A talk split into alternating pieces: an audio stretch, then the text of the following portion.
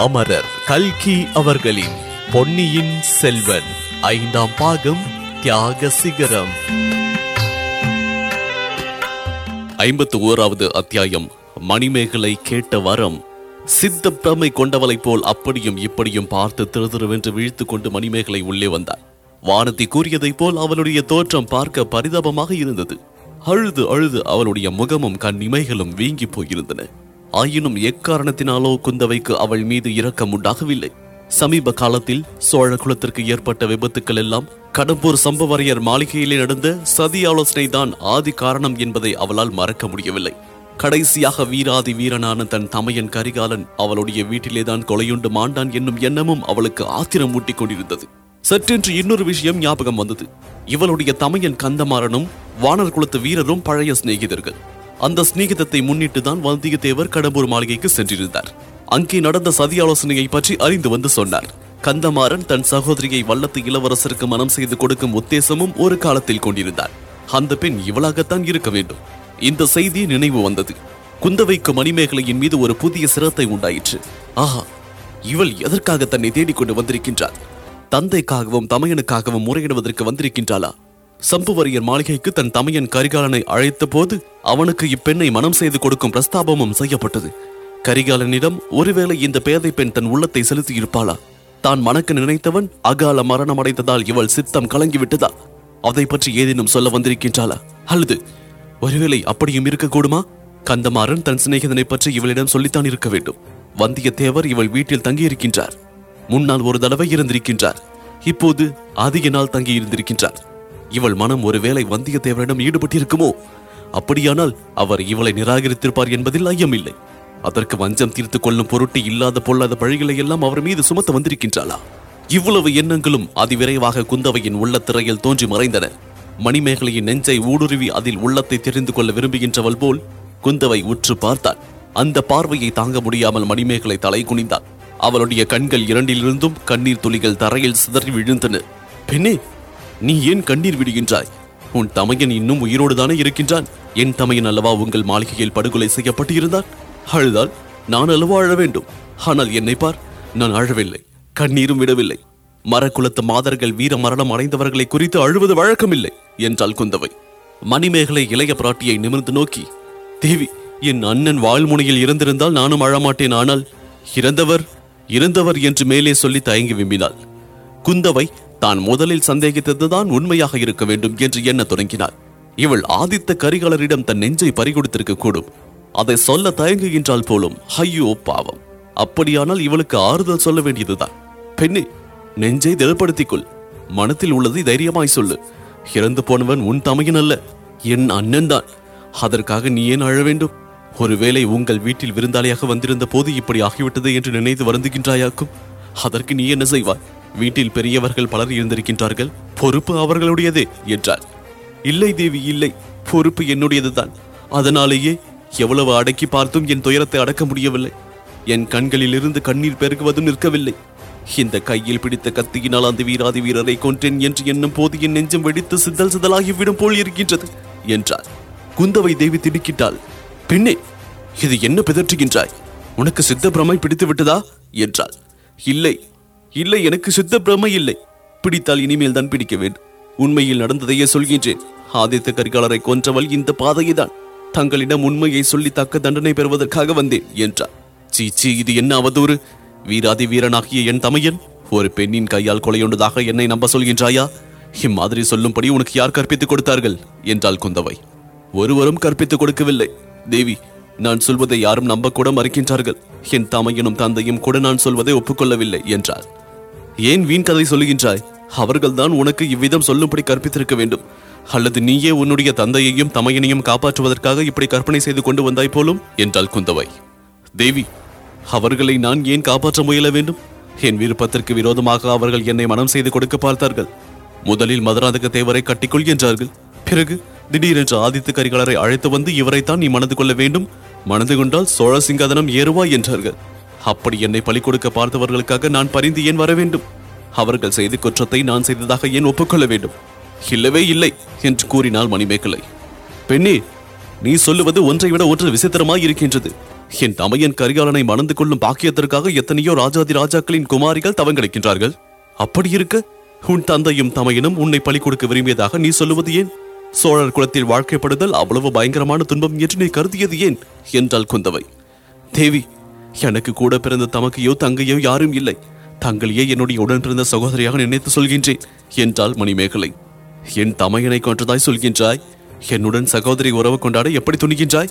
என்று இளைய பிராட்டி சற்று கடுமையாக கேட்டாள். எனக்கு அந்த உரிமை உண்டு. தங்கள் சகோதரர் கரிகாலர் என்னை கூட பிறந்த சகோதரியாக எண்ணினார். அவ்வாறு தம் கைப்பட எழுதியும் இருக்கின்றார். அதை நினைக்கும் போதுதான் அவரை நான் கொல்லும்படி நேர்ந்தது குறித்து என் உள்ளம் துடிக்கின்றது. அதற்கு பிரயாசித்தம் என்னவென்று கேட்பதற்காக தங்களிடம் வந்தேன் என்று கூறிவிட்டு மீண்டும் விம்மினாள் மணிமேகலை. இளைய பிராட்டி வானத்தையிடம் மெதுவான குரலில் பாவம் இந்த பெண்ணுக்கு உண்மையில் சித்த பிரமிதான் போலிருக்கின்றது.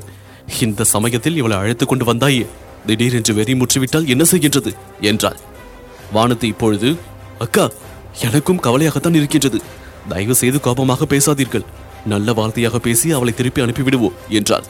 குந்தவை மணிமேகலையை பார்த்து பெண்ணே நடந்தது நடந்துவிட்டது. எல்லாம் விதியின் செயல். வருத்தப்படாதே. என்னை உன் தமக்கையாகவே நீ பாவித்துக் கொள்ளலாம். ஏதோ சொல்ல வேண்டும் என்றாயே அது என்ன? அல்லது நீ விரும்பினால் இன்னொரு சமயம் வேண்டுமானாலும் சொல்லிக் கொள்ளலாம் என்றாள். இல்லை இப்போதே சொல்லிவிடுகின்றேன் அக்கா. தாங்கள் பெண்ணாய் பிறந்தவர்கள் ஆகையால் நான் சொல்வதை தெரிந்து கொள்வீர்கள்.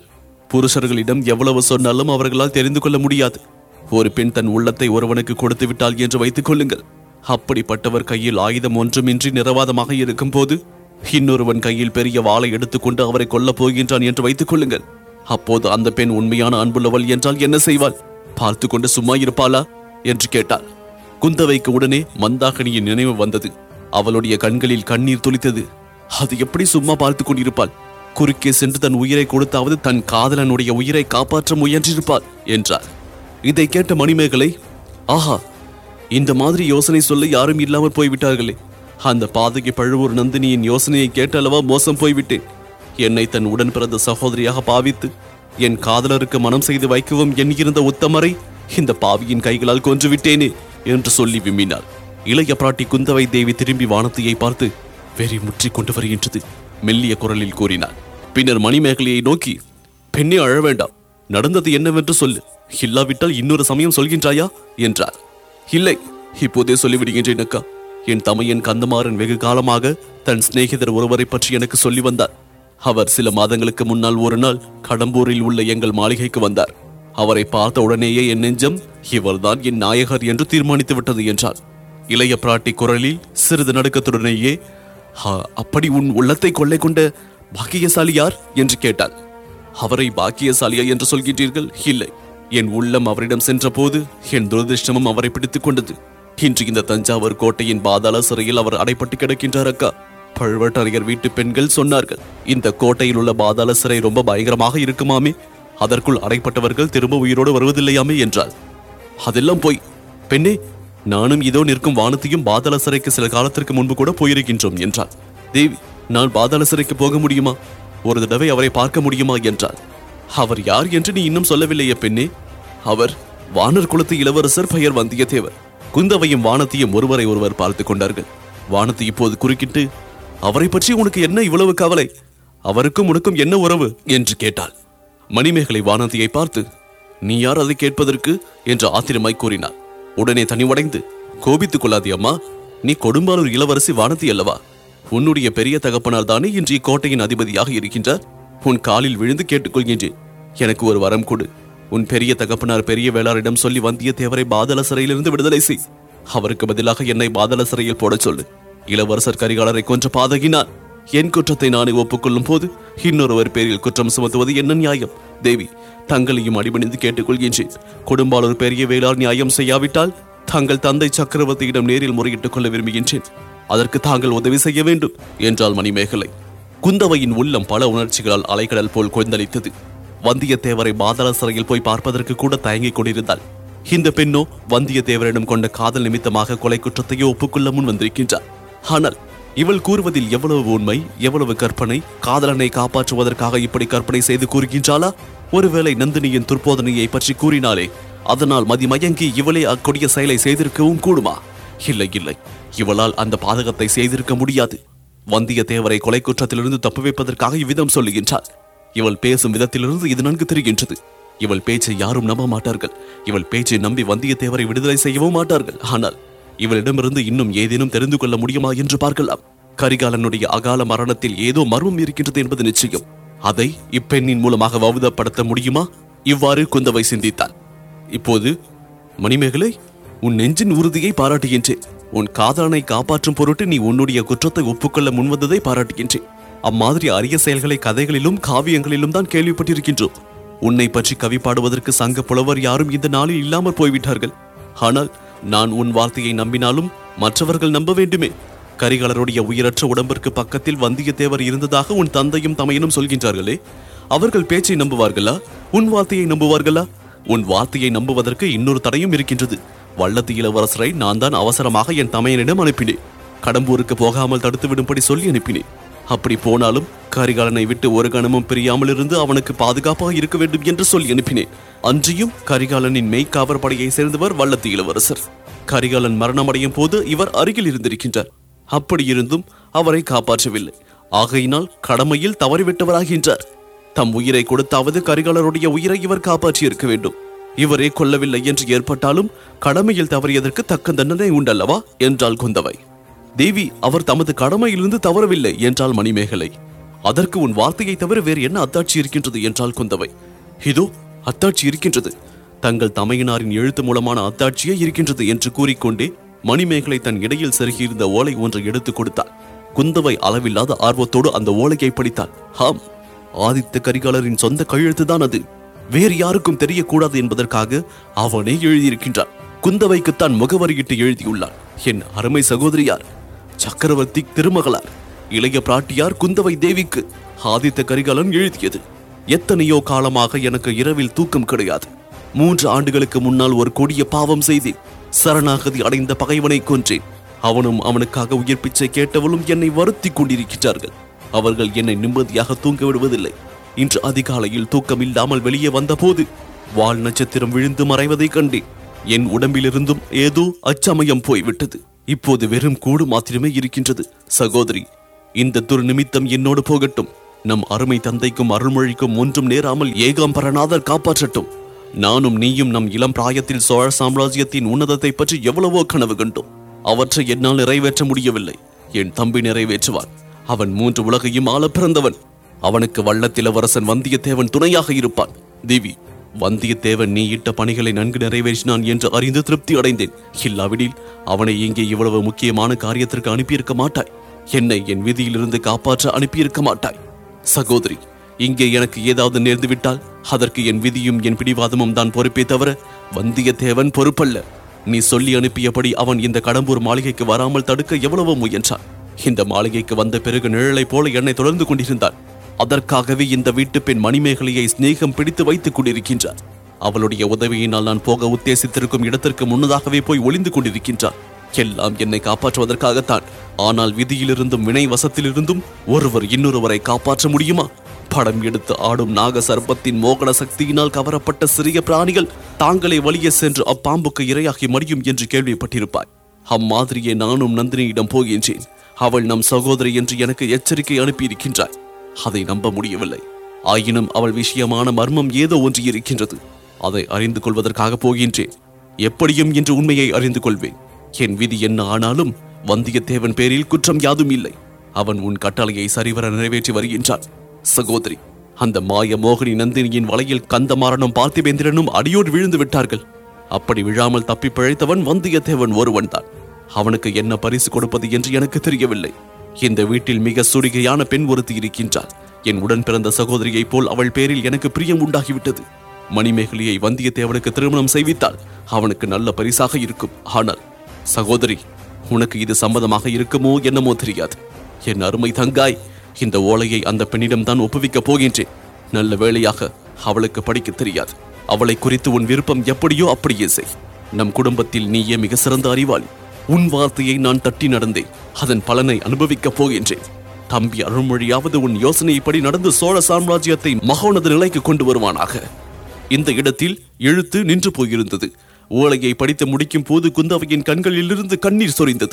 கண்களை சற்றென்று துடைத்துக் கொண்டு மணிமேகலையை பார்த்து பெண்ணே இந்த ஓலை உன்னிடம் எப்படி வந்தது? யார் கொடுத்தார்கள்? என்று கேட்டாள்.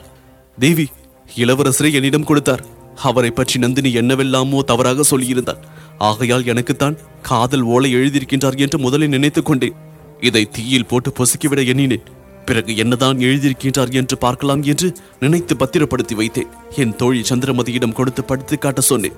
என்னை தம் உடன் பிறந்த சகோதரி என்று எழுதியிருக்கும் வீரபுருஷரை இந்த கைகளினால் கொன்றுவிட்டேன் என்று எண்ணும் போது என் நெஞ்சு துடிக்கின்றது. தேவி படுகொலை செய்த பாதகைக்கு என்ன தண்டனை உண்டோ அதை எனக்கு கொடுக்கும்படி செய்யுங்கள் என்று வேண்டினாள் மணிமேகலை. அவளுடைய பரபரப்பும் அவள் பேசிய விதமும் அவள் இதை கற்பனை செய்து சொல்கின்றாள் வந்தியத்தேவரை காப்பாற்றுவதற்காக சொல்கின்றாள் என்பதை நன்கு வெளிப்படுத்தின. குந்தவை அதை அறிந்து கொண்டாள். ஆயினும் அவள் கொண்டு வந்த ஓலை கற்பனை அல்ல அது கரிகாலரின் சொந்த எழுத்து. வந்தியத்தேவரை சிறை மீட்கவும் பயங்கரமான கொலை குற்றம் அவர் மீது சாராமல் தடுக்கவும் இந்த ஓலையே போதும். இந்த பெண் வாயை மூடிக்கொண்டிருந்தால் ரொம்ப அனுகூலமாக இருக்கும். ஆனால் எப்படி இப்பெண்ணை சும்மா இருக்க பண்ணுவது? மணிமேகலை இன்னமும் கரிகாலரை நீதான் கொன்றதாக சாதிக்கின்றாயா? என்று கேட்டாள். ஹாம் தேவி என்றாள் மணிமேகலை. இந்த ஓலையை படிக்க சொல்லி கேட்டதாய் சொல்கின்றாய்? இதில் உன்னை உடன் பிறந்த சகோதரி என்று கரிகாலர் குறிப்பிட்டிருக்கின்றார். அவ்வளவு உண்மையில் பிரியம் வைத்திருந்தவனை நீ எதற்காக கொல்ல வேண்டும்? என்றாள் குந்தவை.